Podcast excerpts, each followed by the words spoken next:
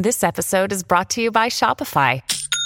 Forget the frustration of picking commerce platforms when you switch your business to Shopify, the global commerce platform that supercharges your selling wherever you sell. With Shopify, you'll harness the same intuitive features, trusted apps, and powerful analytics used by the world's leading brands. Sign up today for your $1 per month trial period at shopify.com slash tech, all lowercase. That's shopify.com slash tech.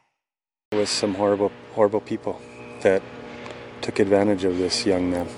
I don't think anyone knew what was going on. That is former NHL player Kris Beech speaking with Global's Rumina Daya about one of the brightest and most dedicated players that he's ever coached. It's 14 year old Robin Janjua. Robin took his own life on February the 13th after reportedly being sextorted by unknown assailants. Now, Surrey RCMP say they are investigating whether sextortion may have played a role in this, but it's really shed new light on this issue about the importance as well about educating not just young girls about this, but young men about this, young boys about this as well. Tiana Sharifi is with us now, the CEO of the Exploitation Education Institute. Good morning. Hi, good morning, Simi. First off, can you explain to us what is sextortion?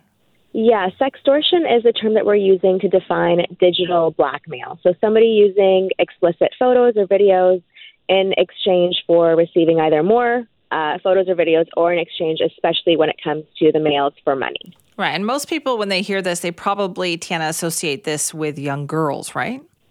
Yes, yes, and it's it's interesting because when I give presentations to students, I mean, I've even the past, I think it's been three days now. Um, we've presented to over three thousand students, and when we start to talk about how sextortion is the one online sexual predation crime that is targeting majority of the males, there is a surprise within the room, even amongst the boys themselves.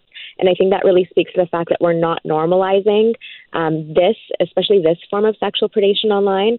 And I think that even more importantly, and we need to understand this not just for the boys, but also for parents, that sextortion is not based off of gender or sexuality. These sextorters don't, you know, they're not interested in that. They're just interested in getting what they want at the end of it. It's just about the money for them, isn't it? Exactly, exactly. Okay, so then how are young boys being lured into this?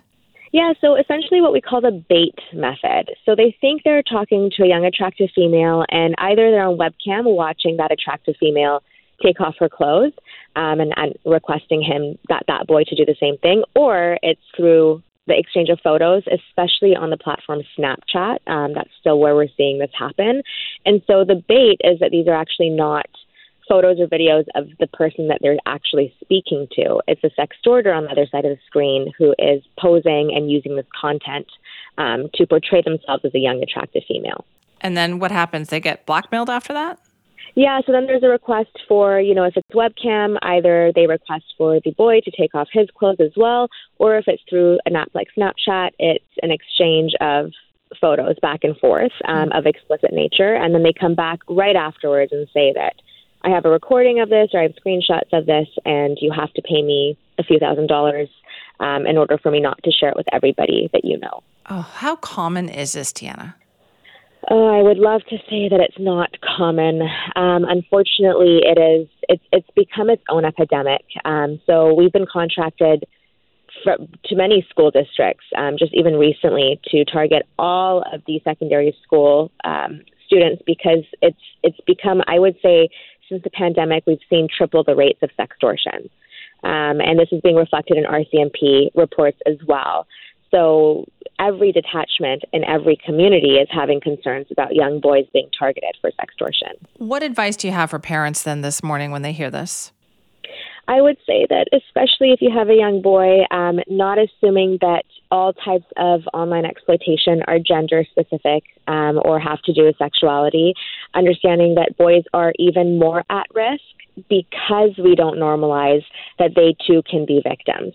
Their guards are down, um, and more importantly, there's a lot of shame attached to exploitation if they are victimized. And so, just really emphasizing that if you have a young boy, please talk to them about you know what can happen online um, in an approach that is not shaming not you know not something that would be a fearful tactic because we want them to feel safe and comfortable coming forward if something like this ever does happen to them. All right tiana thank you so much for your time Thank you. That's Tiana Sharifi, who's the CEO of the Exploitation Education Institute.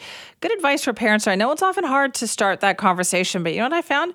Using something that you heard in the news is a great conversation starter with your teenagers uh, to bring that up and say, geez, I heard this on the news today. Is this actually happening? Have you heard of this happening with kids at your school? Because this is increasingly common. We keep hearing this from people, and it could be happening at your neighborhood school too. Hi, it's Shauna, and I might be a bad parent because my kids think french fries are vegetables. Hey, it's Ryan, and I might be a bad parent because I went out for wings when my wife was in the hospital after giving birth. Johnny here. I might be a bad parent because in my house, the tooth fairy gives pocket change. But we're not alone. Len emailed us and said his six year old daughter's Tarzan moment going from love seat to lazy boy by curtains made him more proud than any dance recital. and Andy left his two year old at the rink. All right, guys, I'm sure we're not alone. Like Andy's kid. For stories and confessions like this, make sure you check out our podcast. It's called Bad Parents, and it's available wherever you get your podcasts. I left a glove at the rink.